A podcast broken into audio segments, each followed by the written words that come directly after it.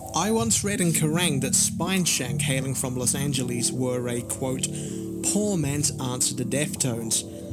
This is despite the fact that Kerrang, a few issues beforehand, included the track Stovebolt on their hallowed 1998 summer sampler. That's something I might podcast all by myself in the future. Welcome to the Baccio Podcast Network. I was still a fan. That track from their debut album Strictly Diesel had more of an industrial element than what Chino and company were doing around the time of around the first album cycle. I could have made that a pun somehow. But the band changed their tact come the new millennium 2000's The Height of Callousness, released by new metal label du jour Roadrunner Records, pushed the band towards the more established template in terms of musicianship. The quirkiness was pushed to one side in favour of solid riffs, tight rhythm sections, without a double kick pedal for the most part, and a good looking lead singer by the name of Johnny Santos. I kid you not, that is his name, doing his best loud, quiet, loud Pixies impression with his voice. He was a good looking frontman also. He was charismatic, dashing, pensive in press photos with partially dyed hair and piercings where piercings needed to be at that time. He exuded the same fragilic lead singer on edge energy as Nate Barcalow did two years later when Finch blew up. And with solid singles off the height of callousness, synthetic and new disease, coupled with fantastic videos for the pair of them, with a constant touring cycle. I mean, they seem to play England every Roadrunner Road Rage tour damn near every single year. They amassed a very popular, strong fan base, but it didn't seem vocal enough. It felt like an echo chamber. I mean, despite having New Disease used for Shaun Palmer's Pro Snowboarder, MX Superfly, a motocross game, and on the soundtrack for the David Arquette Kurt Russell vehicle 3000 Miles to Graceland. I believe Kevin Costner is in that as well. The band didn't seem to break out as much as their contemporaries, and maybe that was it though. Maybe it was the fact that the wealth of bands around that time was insurmountable, with Korn, Limp Bizkit, Papa Roach, and Linkin Park ruling the roost at that stage. It felt like the mid card, to use a wrestling term, was overabundant with bands that were good, that just didn't seem to break through the stained glass ceiling. I see what I did there? I managed to get a pun in. But was Spineshank cool to be up there? Of those three examples I gave where Spineshank's biggest hit was placed, none of those seem cool. Why a snowboard game when you had Tony Hawk's and its influential soundtrack? Why a motocross game when Ridge Racer and Gran Turismo were the hot ticket items in terms of racing games? And the best part of 3000 Miles to Graceland was the end credits, the very end credits, like when all that crazy MPAA stuff comes up at the end. You know the one with the weird star. I digress though. Reese, I put this statement to you today. Spineshank were the victims of some poor optics when it came to where their music was placed, and therefore some of their charisma was taken away that by those bad sync opportunities in the long run. That's a very industrial question. What is the question? Um, do you think that Spineshank suffered because the placement of their music was put on things that were average at best? You know, if you look at the Tony Hawk soundtrack, new bands that appeared on the Tony Hawk soundtrack fucking blew up, you know, or, you know, had a new lease of life. People were listening to Police Truck by Dead Kennedys again, or checking out Mad Capsule Markets, or Millencolin.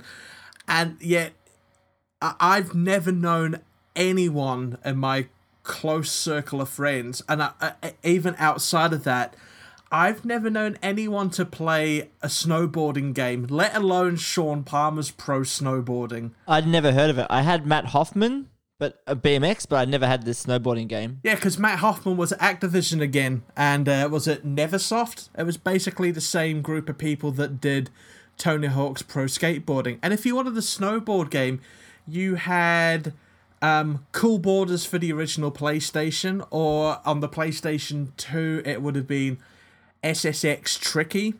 I liked Spine Spineshank. I owned a Spine Spineshank t shirt. I don't buy a T-shirt unless I'm into a band. That's pretty weird because you're wearing your Shawn Mullins t-shirt. Yeah, I'm into Shawn Mullins. My point exactly.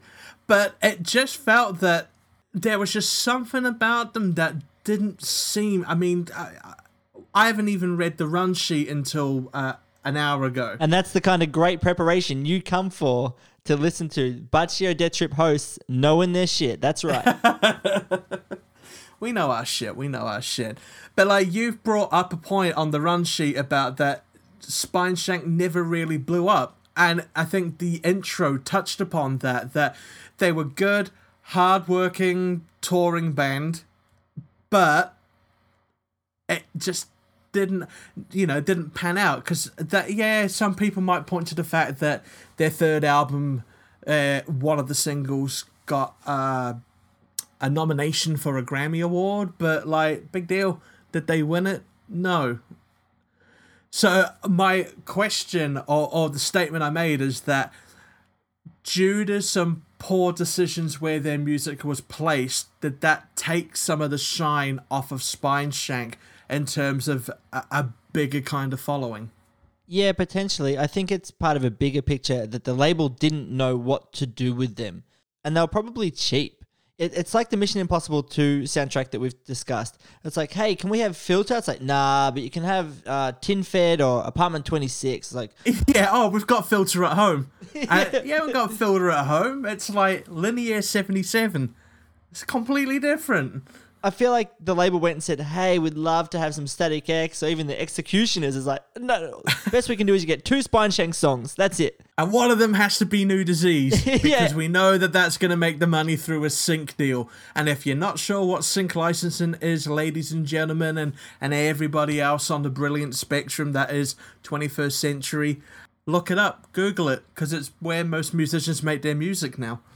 It's like that old proverb, you know, that old riddle, should I say, which is, you know, I've got a Scream 3 soundtrack and I've got two Spineshank songs on there, and I can guarantee you one of them's not synthetic, so what are they? And you'll get 50%, you'll get 50%, it's like New Disease, you know? But they didn't even appear on a fucking Scream 3 soundtrack, which is just shooting fish in a barrel at that point when it came to Scream 3. It's like, you know, and yet they ended up on a Freddy versus Jason soundtrack. And, and, and uh, it's hard for me to say because I really enjoyed Strictly Diesel, their first album, when they were just, again, kind of maligned for being, oh, just a, they're just a Deftones rip-off band, which is bollocks because why would Burton C. Bell get involved in a Deftones rip-off band? They were more industrial than anything and uh, then they ended up releasing the height of callousness which was there's some industrial elements there but i don't think it was as overt as say their previous album. And i mean the music videos were good. It seemed like roadrunner for for whatever reason seemed like roadrunner saw something in this band and decided yeah we'll push them. But It just felt like Roadrunner at that time. I mean, we say that they're the new metal uh, label du jour. There was a ton of things going off at Roadrunner at the time. Somebody had to basically get the short end of the stick when it came to what they're pushing. Especially when you had Slipknot and Nickelback ruling the roost. Yeah, so Roadrunner basically, as far as I can see, just mishandled them. So they were like, "We love your sound, Spine Shank. We love that song, Detached. Could you please write more like that?" And the band were like, "Oh, okay. So you like our sound, but you want us to ditch the eleven other sort of tracks we had and just focus on rewriting Detached." And they're like, "Yep, pretty much." And it's like, "All right, fine." So they were feeling pretty jaded about the whole thing, but also at the same time of, of realizing what the record label industry was, and it's a bunch of people sort of pulling strings and not really knowing what the fuck they were talking about. Johnny said he was being a real rock star asshole. Like he was hanging out, you know, the rainbow and just drinking heaps and partying. Like we've made it. They record the height of callousness, and the label's like, "Great, you're going on a headliner tour." It's like, but we haven't done enough support tours to build up that fan base. It's like, good luck, fuckheads, and we've got a shitty band to support you, and you'll be playing to eight people a night. And then we're going to complain in six months when you haven't sold any albums because we put you like they just mishandled it. They didn't build it up slowly. Uh, so so they signed them.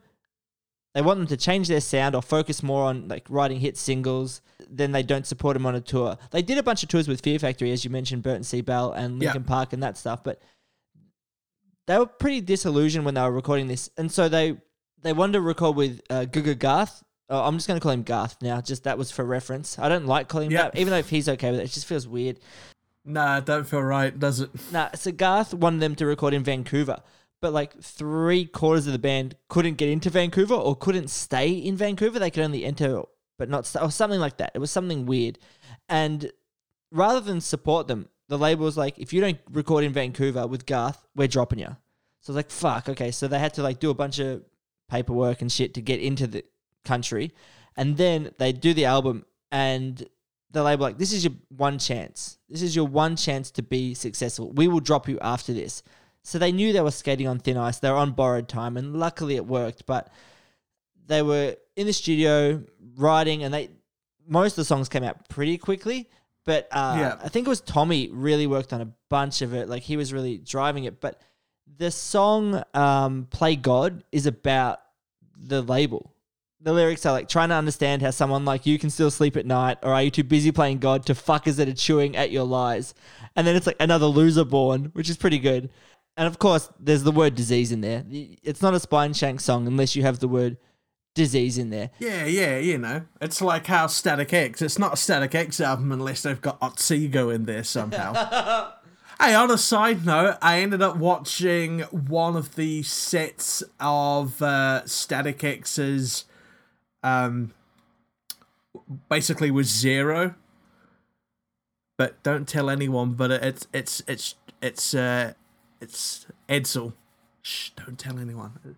It's really fucking good. It's quite eerie how much he's mimicked Wayne Static's movements as well. And for uh, homage to uh, Static X, to Wayne Static, um, it, yeah, it, it's really good. So for anyone that was curious how we felt about the new Static X, if I said I wasn't into it, I now stand corrected. Surprising you bring this up. Listener Paul messaged me and he's like, What's your take on the new Static X Zero? And I said, I think it's pretty tricky because obviously Wayne was doing his own thing at the time of his passing. He wasn't in Static X as such. And then there was this weird thing with Tony and shit. But it's kind of nice that the band can live on and fans can still see and dance and live to that music. And maybe death brings people together. I don't know. It's probably done best way that it possibly could have been done, I think. It's it's really really well done, and I urge everyone listening that was very much into the Static X episode um, to go and check it out on YouTube. There's a couple of full sets on there, uh, and if you are wondering who the hell is Static X, maybe you want to jump back into a couple of the archives of previous episodes to play catch up. Maybe you want to shut your fucking face, everybody. That, but they do do one thing that I fucking hate. I really don't like it. Is when they come out and the crowd are ready for them, and then they talk for two and a half minutes. It's just Tony going, "Hey guys, we're we're here. We're here to party. Let's do this." It's like just play your fucking song and then do that. Building up to this, like, oh, they're coming out. They're coming out. Oh no, now it's a two and a half minute TED talk about why chugging beer is cool. Um, speaking about fucking annoying things, I read that Hello. uh, basically uh, GGGarth and fucking Johnny Santos uh, they clashed quite a lot when they were in the recording studio in Vancouver. And you know, to be fair, this guy is basically like being thrusted to the forefront, and he's 22 years of age. When you're 22 years of age, you're still a fuckhead. I don't care what you say. Yeah, so hearing Garth talk about it, I was like, on Garth's side, I was like, fuck, this Johnny sounds like a painful prick. And then you listen to Johnny talk about it, and Johnny's like, I was a painful prick. He's like, but also, I was 22, I'd just been signed. I didn't know how much money was being poured into us as a band. I didn't know how much money it was costing to record. No one had told me this. They kept me in the dark. And I was just fucking being a fuckhead. And so Garth was pretty uh, pissed off at his lack of professionalism. He'd be like, "Oh, I can't do vocals. I've got to look after my kid or whatever." And then they'd hear he was at the Rainbow getting wasted and shit, or he was somewhere getting just fucking blotto. So he'd come back in the studio and Garth would listen to him sing and be like, "No, you're done, man. You suck tonight. We're not going to get any bit anything better out of you. Fuck off." And then Johnny would be like, "Nah, man. This is reverse psychology. Fuck you." And then Garth would be like, "Nah, man." I, I, I'm saying this like I was there. I have no idea. But then Garth would be like, "Nah, man, I'm for, for real. You suck. Get the fuck out of the studio. You're wasting my time." And Johnny's like, "Wait for this track, bro. Wait for this take. I'm gonna blow your mind." And then he would do an amazing take, and then Garth would be like, "Gotcha, sucker." And so it was this sort of, it was this cat and mouse sort of give and take sort of shit. I kind of want to discuss this, and I'm not saying this is the case with Johnny as such. It's an interesting launch pad to talk about this that notion of natural talent which Johnny has. There is some amazing singing on this album, amazing screaming. There's some Yeah. real Chester Bennington moments on this album, but he seems to not be able to get out of his own way or not have the maturity at this stage. So it's an interesting thing, and you would have seen it a lot, mate, where it's like, okay, where does raw talent get you, and where does just hard work and hustling get you? And if you can combine the two, that's amazing. But you've got so you've got like Lars Ulrich at one end with no talent but all hustle, and more power to him. And then you got Yeah. may- maybe 22 year old Johnny Santos in Spine Shank with raw fucking talent, but no real hustle. So you've seen it, I'm sure, in bands, man, where it's just like if you just harness that talent, or if you could focus on that talent, you could be fucking incredible. But they're like, nah, man, I just discovered bongs. You ever heard about bongs, bro? It's like, Oh, ah, God. fucking hell. And it's a tricky kind of balance to have because you can have all the raw talent in the world. You could be like the second coming of Jimi Hendrix on guitar, you know, you could be absolutely a virtuoso, but if you're not willing to put the graft in, then you know it's it's not going to work out. I think in this day and age, especially how voyeuristic and how much peeking behind the stage curtain uh, music has become. You know, there used to be an element of surprise and mystery, and and now by virtue of like Instagram or TikTok, it's like you know to to reference uh, pop star Never Stop Never Stopping, which is a great movie by the way. There's that scene where Andy Samberg's character is just Instagramming everything or live streaming everything. And one of them is like, "Hey guys, just finished jacking it off. Get ready for my album release coming out soon." So, so with that in mind, people can see that this guy's a bit of a acting like a bit of a cock. We can see because of the way they present themselves either on social media platforms or, you know, just word gets around a lot more quicker these days. But then, having said that, you could work really, really, really hard. I mean, incredibly hard. You know, you could just work 130 hours a day like you're a junior employee at Goldman Sachs and they're expecting you to go back to the office. You could grind, grind, grind, grind, but you know, if you haven't got any talent, y- you gotta have that. You know, you could work really, really, really hard, but there still has to be an element of talent there. There still has to be an element of this is really good. So, yeah, for me, I I prefer hardworking people that have got some good talent rather than raw talent that is just lazy as fuck because many hands make light work of a job. It just seemed at that point in time as well for Spine Shank, it was just, uh, you know, like Lemony Snicket's a series of unfortunate events. Because hell. there was all of this. There was all, there was all of this stuff happening about them having to record in Vancouver and Roadrunner being Roadrunner putting their foot down and going, "No, you have to go there. Why can't you be normal and just go there?" What, what a hill to die on. It's like, if it's good enough for Kenny versus Spenny, it's good enough for you, you fucks. Like, what a hill to die. It's like, why did you ditch Spine Shank? They wouldn't record in Vancouver. So, all right, cool. Wicked, yeah, you know, they just they just wouldn't go on Strombo tonight, and you know, no one does that to Strombo, no one. But at the at the same time as well, th- they were on tour with System of a Down and Fear Factory and had all of their equipment stolen. So then they had to borrow money from the merchandise side of Roadrunner Records to buy new instruments, and so the label were just effectively. Well, you guys are costing us a lot more money now, so are you worth it? I believe that that maybe drove them a little bit more into the grafting and the hard work to kind of prove their point. Yeah, I, I can see it from both sides. Where imagine you're the label and you've got Spine Shank. It's like we've got Garth. he's fresh off Mudvayne. LD50 is going to blow your mind, motherfuckers. No, I actually don't know what albums he'd recently done, but I think he might have just done Rage Against the Machine, you know, let's say. So we've got him. He did Foo Fighters, didn't he? I've never heard of that band. I don't know who they are. All I know is that my favorite singer, Taylor Hawkins, plays drums in a couple of tracks. That's Yeah, it. yeah, yeah. It's um the the guy he used to be in Nirvana. He used to play bass guitar in Nirvana. That Courtney Love, love it. That's the one. That Courtney. Yeah, he's a good dude. I like Courtney He's Ambrose is Courtney Ambrose was the bass player in Nirvana. You come here for your cold hard facts, and that's it. So basically, you go. This guy's got a, a six month gap in his schedule. Let's get Spine Shank there. What? Three of the members can't get in? Fucking tell them to get in or fuck off. We cannot move Garth. You know, Garth on the on the hierarchy is higher than Spine Shank. All right, cool. What? The guy's been getting loaded and not singing. Fuck this guy. What? They've left their fucking van outside and they haven't had someone watching it and someone's stolen all the gear. Fucking hell. This is more trouble than it's worth. But then you've got this other the- the band. They're like, we're young, we're 22, we're just learning. Can you give us some support or something? And Roadrunner are like, no, because you suck. It's like, no, we we suck because you haven't given us much support or resources or can you give us a tour manager or something? You know, give us a chaperone. So th- this is kind of how I see it. This is how I've imagined it in my head, which is a lot better than Saint Anger, where I had to just fucking watch that like a Clockwork Orange.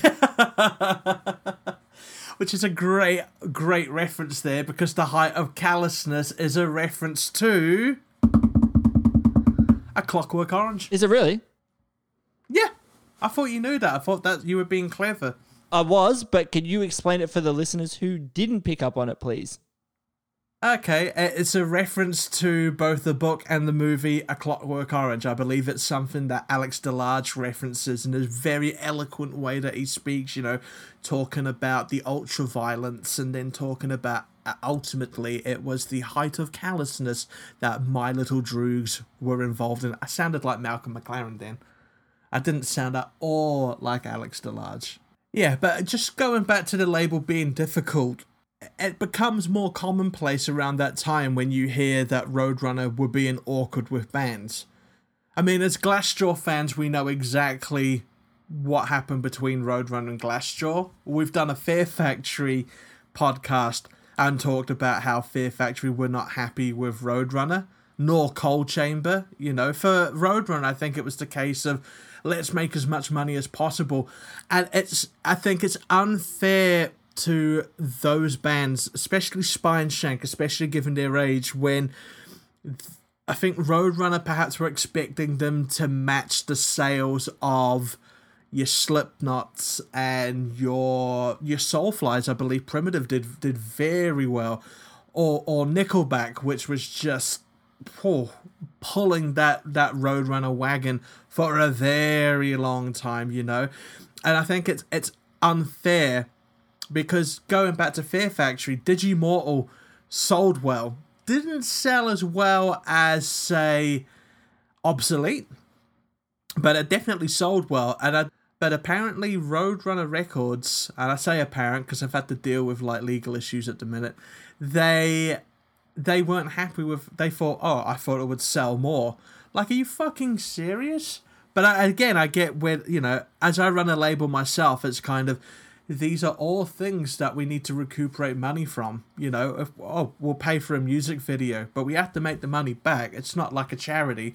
Okay. Oh, we've we've um advertised everywhere, posters, the whole shebang. Yeah, but we have to make that money back somehow as well. And if people aren't turning up for your shows, then, you know, maybe it's not the fact that Spine Shanks suck. Maybe it's the fact that you, like you mentioned way at the start of this podcast, it was a mishandling of a band and, and the whole kind of, oh, we don't know what to do with you. Which I think the more and more we talk about new metal bands or, or, or any band that was popular around, say, 2001 to 2003, where just the whole thing kind of just blew up and your mum even knew what new metal was. I think there was a lot of bands that kind of weren't kind of looked after to, weren't catered to, just basically because it was a situation where anyone that kind of sound or looked remotely new metal was picked up. And there's only so much time and effort you can put into people. So you know maybe that was the case with Roadrunner, but it is interesting that a lot of bands do not have nice things to say about that label. Yeah, again, I don't want to side just with Roadrunner, but you can imagine it's like No. we know what we're doing, fucks. It worked with Slipknot, it worked with Nickelback. It's like, yeah, but we're not Nickelback. And it's kind of like two awesome people don't make a great marriage or don't make a great couple or don't make great parents. It you have to support each other. And I'm going to keep going back to Linkin Park because I I think they are a goal band in that it really seemed like Mike and Chester in particular knew how each other worked and lifted each other up and kind of filled the gaps in each other's performances or whatever it might have been, songwriting abilities, whatever. Yeah, That's what you want. Now, if you've got Roadrunner thinking they know how to fucking do everything, because Chad Kroeger ticks all their boxes and fills their bucket, great. But then you've got a band full of 22 year olds who are like, we just want a rock DJ, you know, because you're making me feel all right, then surely, like, there's going to be a clashing of heads. Does that mean Spine Shank suck? No. Does that mean Roadrunner suck? Not in this case for me. So it just wasn't meant to be. But it's like, you know, when back in the the 90s when labels would just sign any band that was grunge because Nirvana and Pearl Jam and Soundgarden were huge.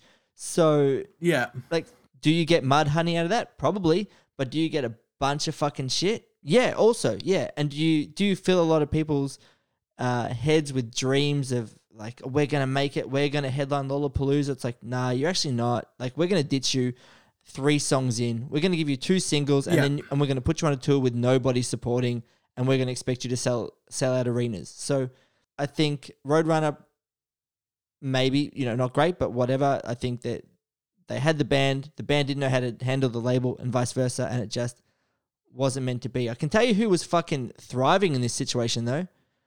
If you were in peroxide companies, oh my god, man. To be in the early 2000s and own a hair dye franchise, oh man, we got your reds, we got your blondes. What else do you need? Navy blue? Come over here, Chad Gray. Get it, get in here. Have you seen any of the Spine Shank videos? There's so much peroxide. yeah, yeah, yeah. I've I've watched an absolute fortune of them. It makes me wonder what happened to our sponsor, Frosted Tips. I mean, maybe they were like a, a decade too late, maybe like two decades too late for that kind of stuff. Um, you've asked me in the run sheet, did I ever wear studded bracelets? The answer is an emphatic no. Absolutely not. I've seen the amount of damage those things do to people. I was playing basketball once and a guy had a studded bracelet on and I went to go for a steal and I swatted his hand and then the next minute I look over and he's bleeding from his wrist and the pin that you use to fasten like a belt or any kind of strappy thing actually just punctured into his skin. So it's like, oh, okay, cool. I mean, I thought I would be the one that got hurt from a studded bracelet because, you know, metal. But no, that that dickhead ended up hurting himself Was instead. Des from Coal Chamber umpiring? uh, no, it was uh, Amir Derakh. He has something to do with this album. He has something to do with my, in there as my well. man. Ah! oh my gosh. That's gonna be that's gonna be our Moby Dick now, isn't it? Anytime that we see Amir Derakh, it's it's gonna be like when you when you're out like in fucking Sydney Harbour on the ferry. I'm off to Manly, and suddenly like a porpoise or a dolphin appears in the harbour, and you're just like, oh my god, look a dolphin! Oh my god! That's how we're gonna be with Amir from here on in when we do these podcasts going forwards. So he produced or engineered Strictly Diesel, and then he um he kind of arranged the songs, or had, he was there when they were writing. So there's some orgy elements, and I think that comes through in the songwriting, but also the mix. I feel like the mix. Uh, by the way, sorry, sorry, you're probably like 30 minutes in. I fucking love this album. I really like it. Oh yeah, no, it's a good album. It's a very good album, you know, and you know, I do think it suffers from the fact of a lack of support and some poor choices, and you know, I like Spine Shank, but I can understand when people are like, "Oh, here's another insipid new metal act," which which sucks. But there was a lot going on at that time. But you feel like the mix of the album kind of let it down. Is that correct? At times, yes. I think it when it goes to jump up, like it should be more of a dynamic album, but I feel like the mix doesn't. It just kind of holds it at that sort of mud shovel ceiling level that I've talked about before.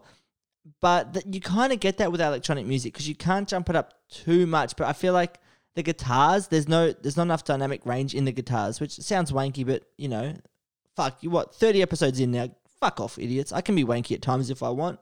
I'm so, yeah, I'm surprised you're not talking about the drums. Bro, that kick drum sound is fucking good. Tommy Decker's drum sound is amazing. Uh, and he's a great drummer. I really like these drum beats a lot, especially without the double kick, but it, it services the song and there's no splash. It's got everything I want. No splash is basically it. But yeah, I just feel like when it goes to that big chorus and Johnny's vocals are double tracked, it just doesn't have that oomph. But then I've been I've, I've listened to this album through four sets of different headphones. Wow. Okay, that's dedication at the same time, right? Like you had one of those splitters and then it just I don't know, maybe it's a victim of its time, or maybe the fact that Garth was like, fuck this, guys, let's just move on. Like, I'm tired of dealing with you dicks. Maybe it was Amir Derakh, you know? I don't want to. I don't want to blame our boy. I don't want to blame our Moby Dick, but maybe No, that's no, no, man. what it was. You know, it, it couldn't have been him. But yeah, I just feel. Do you know? I kind of equate this album to the Smashing Pumpkins Machina Okay. that album because Billy Corgan was always like, I wanted that album to be like have a layer of dust over the top of it, and I really like it, but I just get the same sort of vibes from Spine Shank. Whether that's correct or not, I don't know. I think maybe it's a, a subjective thing, but yeah, I definitely get some Machina vibes. Maybe like Spine Shank. I actually don't know what year Machina was lit, released, but that would have been around maybe 2001, 2002, wouldn't it? It was um Ava Adore was that on Machina or was that the one before it?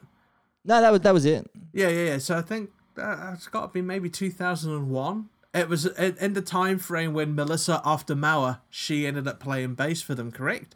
Yeah, Yeah. off the top off the top of my head, I would say it was released in February twenty nine, about two thousand. So we'll get we'll get Jamie to check. Uh, Jamie, Jamie, just check it out for us. Yeah, he's he's doing it now. Yeah, I just get the same vibes from the, these albums, and I don't know why, man. It feels kind of weird. Got a game I'd like to play with you, Benji. Would you like to play with me?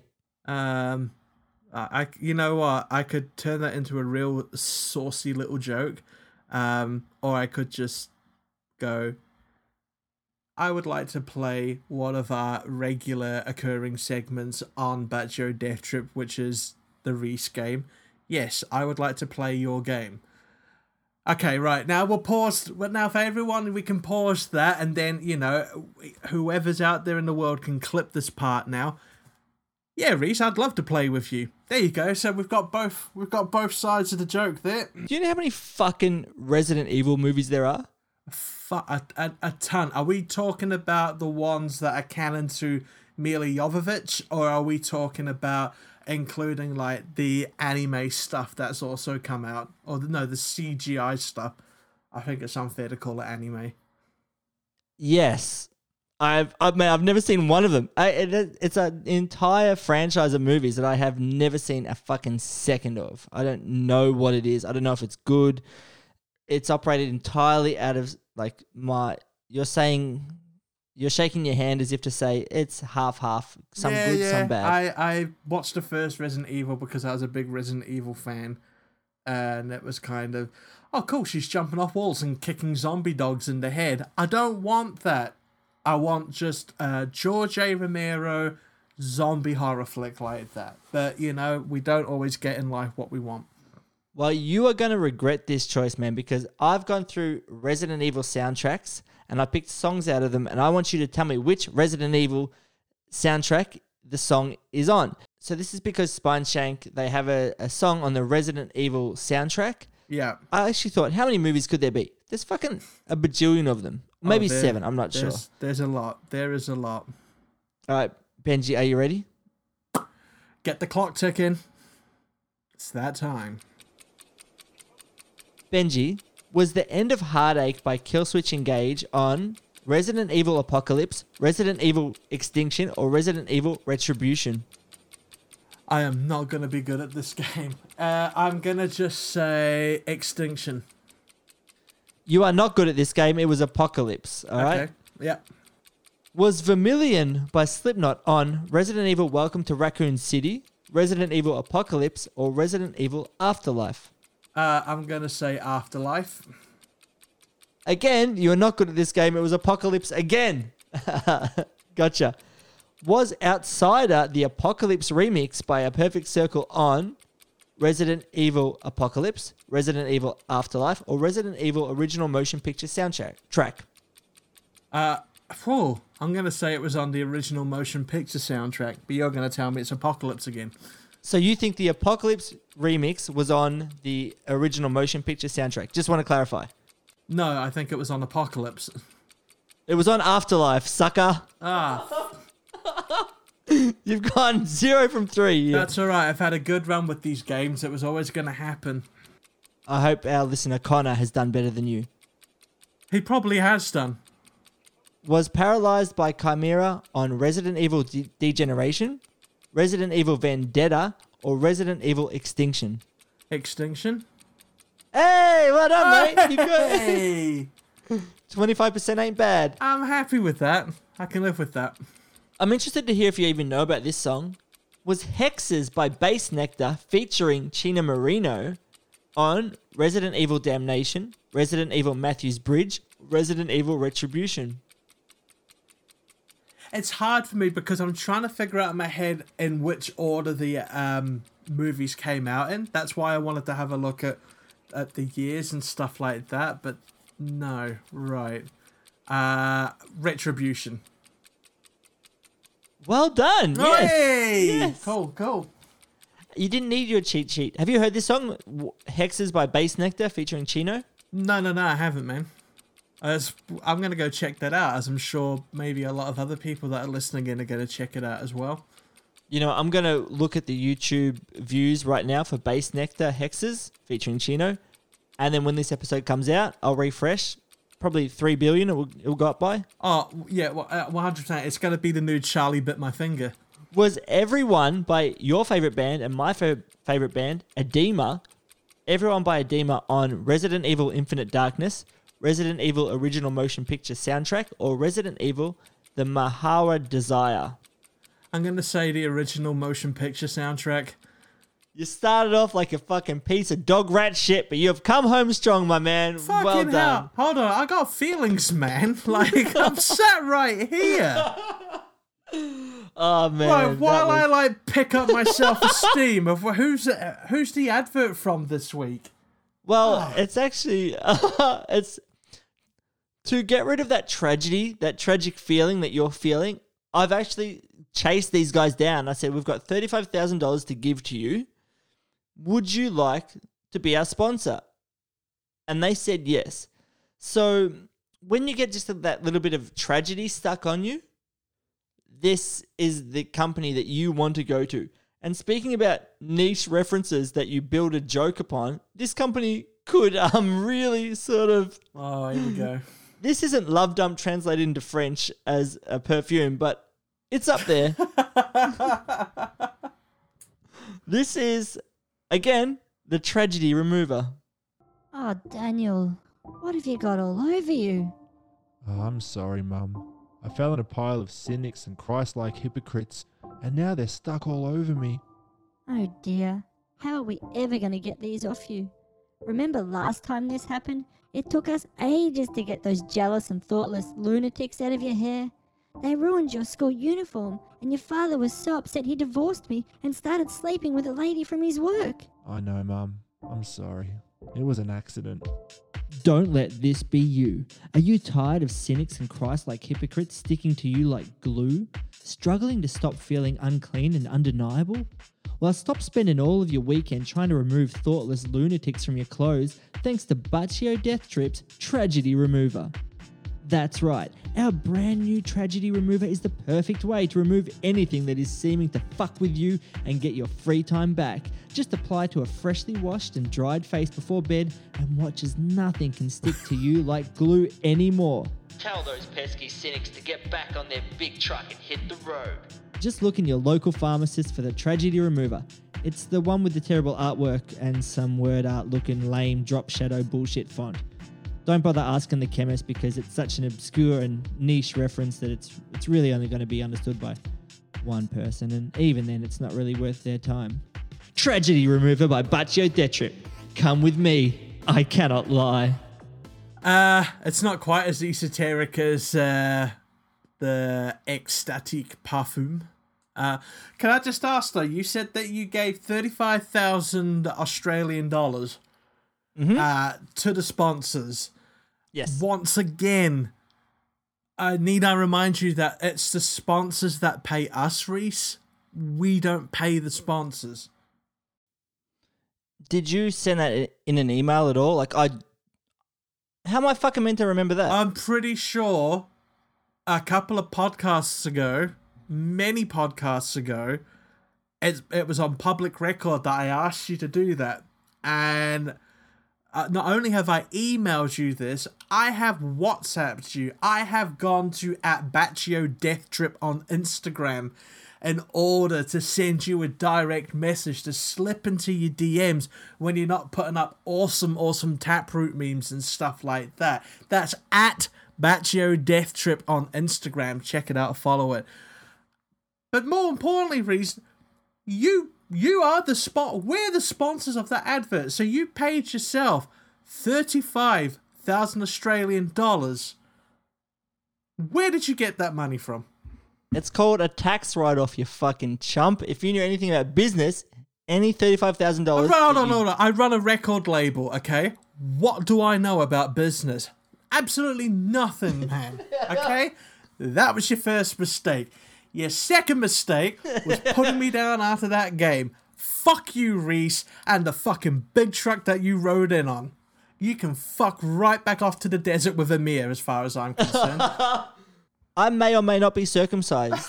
so if that gets deleted, that absolutely has to get deleted. no, it's in. Why? You might 'cause be. that's fact. You I may, or may, not be. be. Right? Is that is that a may or may not be to anyone else that's listening, or is that more of an uh, more to yourself? Like, oh, I don't look down there. I, I pee hands free. My hands are up here. I don't even look No, down. that's- I, I may or may not be circumcised.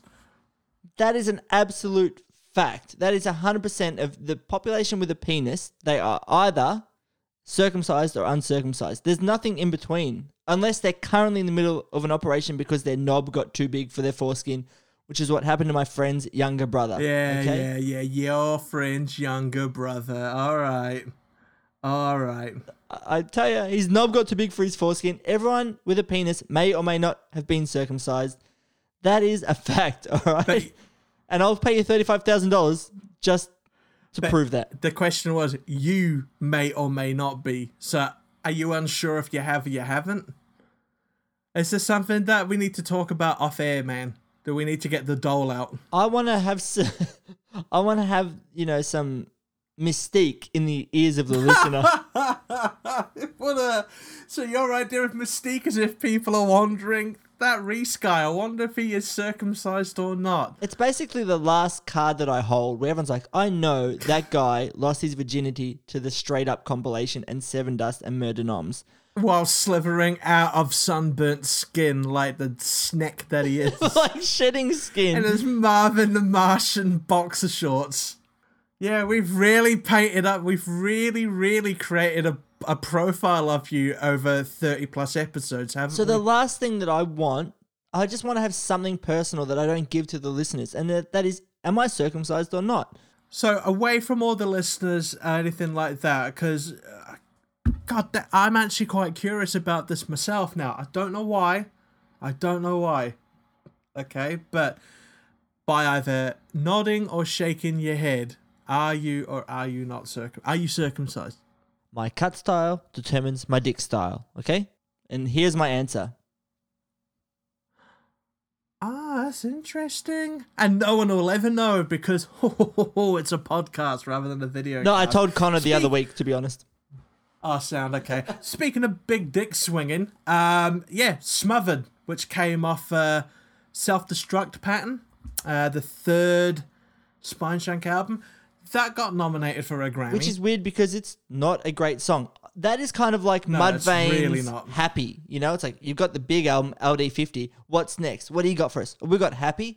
Fucking get back in the cupboard and write us another song, okay, guys? Because this is hey, Chud and Krug, get back in the, the uh, warehouse and write us a better song. Spine Shank Smothered is not a good song, but that's like that's the one the industry like, yeah, we'll give it to you.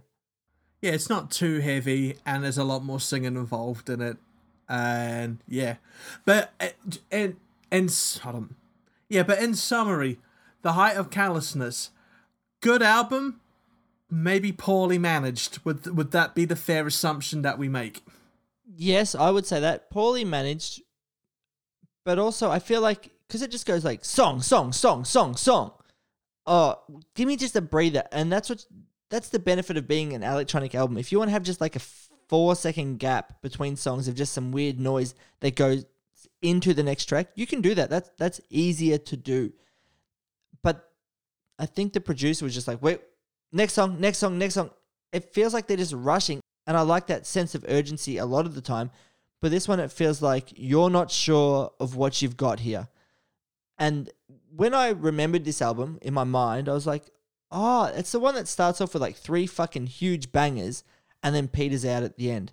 That's not correct at all. My memory has been purely fucked over by my own brain here because this album is just banger after banger after banger. You know, it doesn't stop right to the very end. You almost get no let up, which is usually a good thing.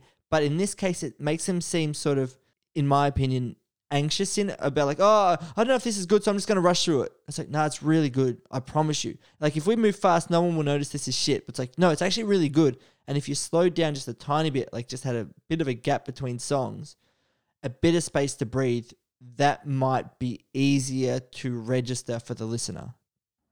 Yeah, and I think uh, this ties into a conversation that we had before we started recording, and it's the idea of much like Lars Ulrich said when we discussed it in the last podcast, when is a song finished? And perhaps it is the case where, you know, it was just like, oh, all right, we need to get this done. We need to prove a point to Roadrunner Records. Okay, it's done now. It's done. It's done.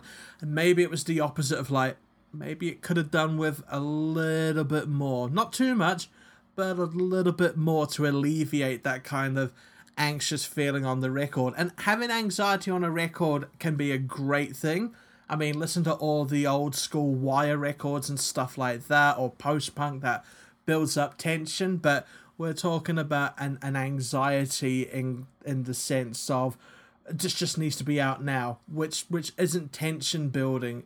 In many cases, it feels like a little bit of a letdown but it, it hard like a series of unfortunate events like we spoke about earlier on in this episode just yeah and of course johnny santos then left spineshank uh, uh, but now last year they've gotten back together and starting to record newish material i think one of their b-sides they actually released digitally not too long ago Yeah, I'm not sure. I haven't heard the new stuff either. I, I definitely saw it on Spotify, but have you listened to it? No, I haven't. I was too busy listening to Strictly Diesel and the Height of Callousness, along with uh, listening to, once again, your Wayne Static X Elton John mashup, which is absolutely phenomenal still to this day. I think you bumped it up to 12 listens, which is really nice. Thank you so much. I'll be waiting next to the mailbox for my royalty check, At least three of those are mine. and the other nine are mine. Um, Benji, what are we doing next week? Do you know? Well, next week we'll be talking about the interesting story regarding the Queen of the Damned soundtrack, in which Jonathan Davis from Korn was asked to work on the album, but contractually he couldn't really appear on it. So hopefully we'll be talking all about that. Why Stuart Townsend was an idiot that you know let Charlize Theron walk away, and everything in between. Hey, more Static X talk as well. Wait, wait, wait a minute. Jonathan Davis is on the album, like, but not heaps, yeah? Not heaps, not predominantly. Yeah, okay. So maybe got like three tracks or something. I have reached out to the one of the actors in that movie. They have left me on read, so I was trying to get a scoop, and it's not been going well. Are you planning to watch the movie before we do this podcast? I'm gonna have to, aren't I? Yeah. Maeve, it's one of my wife's favourite movies. Really? Yes, I mean she's a big Anne Rice fan, which is funny because uh, didn't Anne Rice disown um, Queen of the Damned? Is that Damien Rice's wife or sister? No, no, no, no, no. It's uh, Cream Rice's sister. Uh, I don't know what Anne Rice is, and I don't know, and, and I probably should because in about seven days I'll be talking about this movie and the soundtrack, and I'm looking forward to it because it's got some it's got some Jay Gordon, Yep. it's got some David Draiman from or from Disturbed. It's got some Wayne static. Oh, fucking. Chester's on it. It's uh, it's a good soundtrack, but we'll talk more about that next week. As always, thank you so much everyone for tuning in once again. By tuning in, jumping on Spotify or wherever you get your podcasts from. It'd be weird if you had a tuner on your computer. And uh, never forget this one. It's for our boy Jamie Kennedy. God bless you. If you find yourself with some spare time, just Google Jamie Kennedy. Just jump in anywhere. It's all gold. All right. Absolutely, Jamie Kennedy, son of the mask. Check it.